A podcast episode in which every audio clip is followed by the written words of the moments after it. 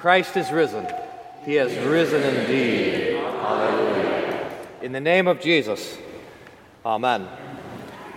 Dear saints of God, death is not natural. It is not an inevitable part of living in this world.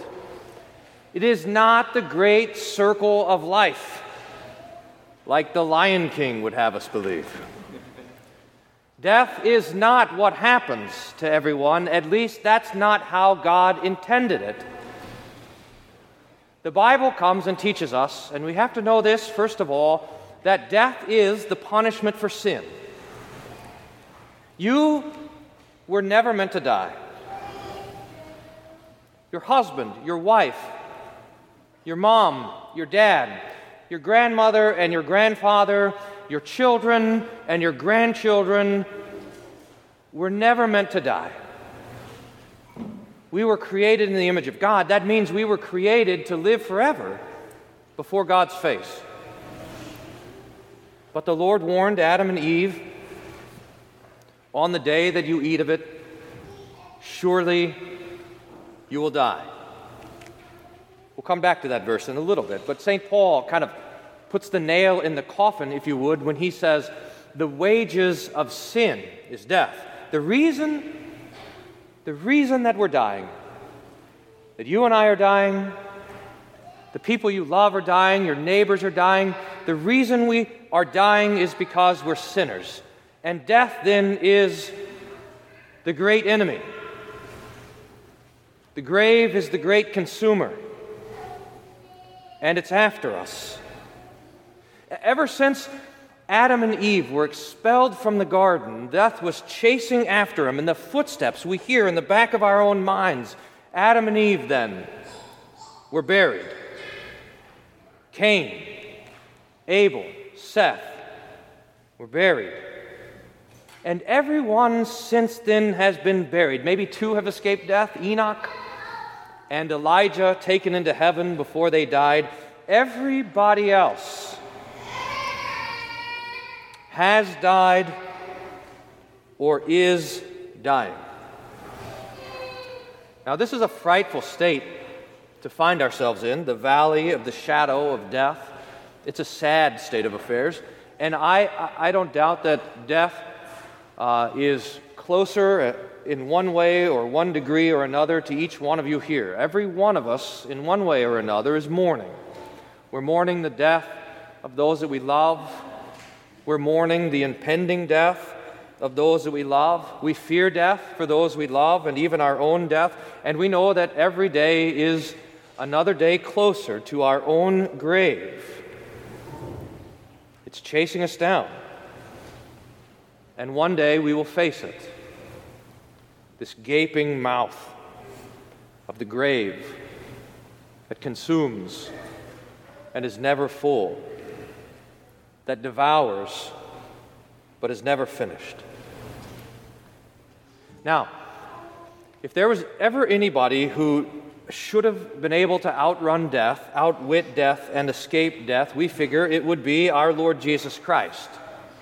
After all, if the wages of sin is death, surely this one who never committed a sin, who never did anything wrong, who never broke any of God's commandments, surely this one would be able to escape escape the grave, escape breathing his last, but that is not the case. Jesus, commending his spirit to God the Father, gave up the ghost. He was crucified, dead, and buried. Jesus also, like everyone else, laid in the grave. He had a funeral. In fact, the women come to the tomb on Easter Sunday wanting to finish that funeral, finish the preparations. They brought spices and linens to finish the preparation for his burial. That's what they were doing that day.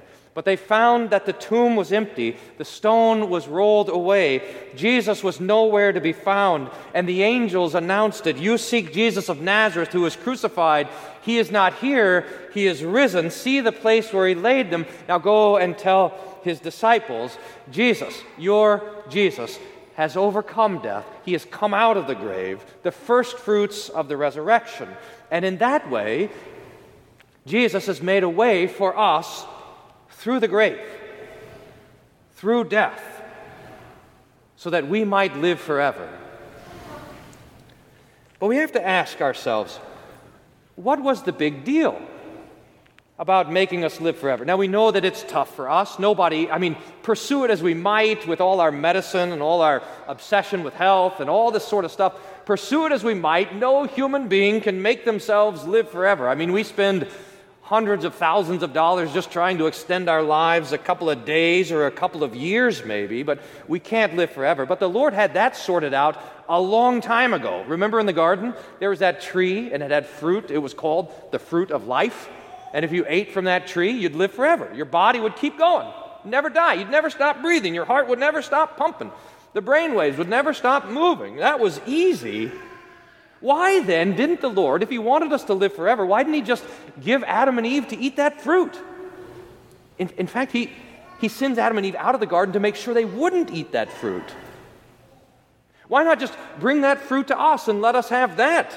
The reason is because it's not just the death of the body. It's not just the death that we see that's the dangerous thing. There's another death. In fact, it's there in the Hebrew when the Lord warns Adam and Eve. It's hard for us to see. The Lord said, on the day that you eat of it, dying you will die. There's a double death. There's a body death, grave death, breathing your last death. But there is a worse death, spiritual death. And if the death of the body is indicated by a tombstone, the death of the spirit is indicated by Adam and Eve running from God in the garden and hiding in the bushes from his presence. Can you imagine that?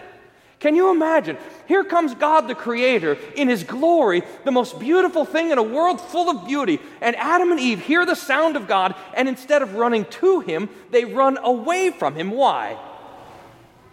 Because they've lost the image of God. Because they've lost their original righteousness and perfection. Because they've broken God's commandment, and in that sin, they have made God their enemy, so that God would come to them, rightly would come to them, bringing death, bringing destruction, bringing condemnation. And you see, that's the real problem. Dying, you will die. It's not keeping Adam and Eve out of the grave that is so much trouble. It's keeping them in the presence of God and keeping us there as well. One day your heart's going to stop. One day you're going to stop breathing. One day you're going to be laid in the ground. Fine, that's not the trouble. One day you're going to face the judgment of God. One day you're going to stand before His holiness and His tribunal.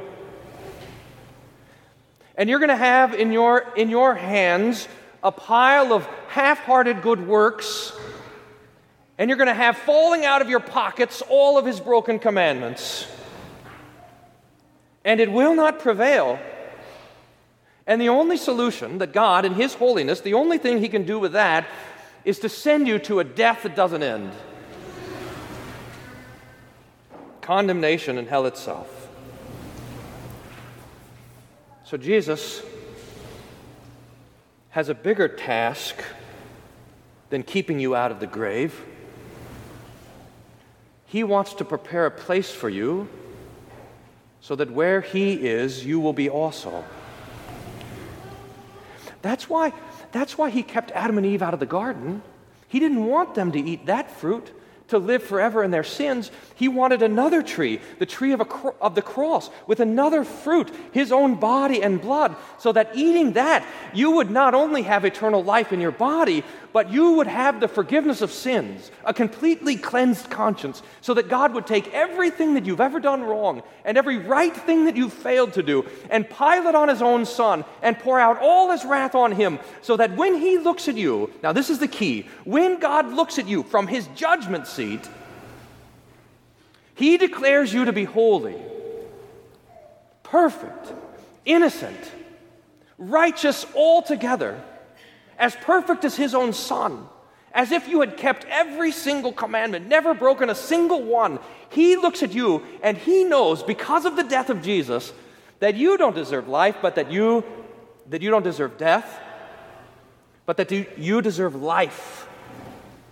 that never ends. I go, says Jesus, to prepare a place for you, a place before the Father's face, a place in eternal life, a place where you can live with me forever. And he does that by his death and his resurrection, which is why every time Jesus runs into his disciples after he's raised, he has one word to say to them: peace. Not anger, not judgment, not wrath, not the frown of God. Peace. Peace be with you, says Jesus. My peace I give to you, not as the world gives. My peace I leave with you. Don't be afraid. There is a way out of the grave, and that way goes to life eternal. Dear saints, Jesus was crucified for your sins. He was raised for your justification. He came out of the grave so that you could sit with him in the glory of the Father. And this is the good news of Easter. Jesus wasn't overcoming death to prove his own strength, to show his own glory, to win his own triumph. He was overcoming the grave for you, so that he might have you forever. God be praised that for us, Christ is risen. He is risen indeed. Hallelujah. And the peace of God that passes all understanding, guard your hearts and minds through Jesus Christ our Lord. Amen.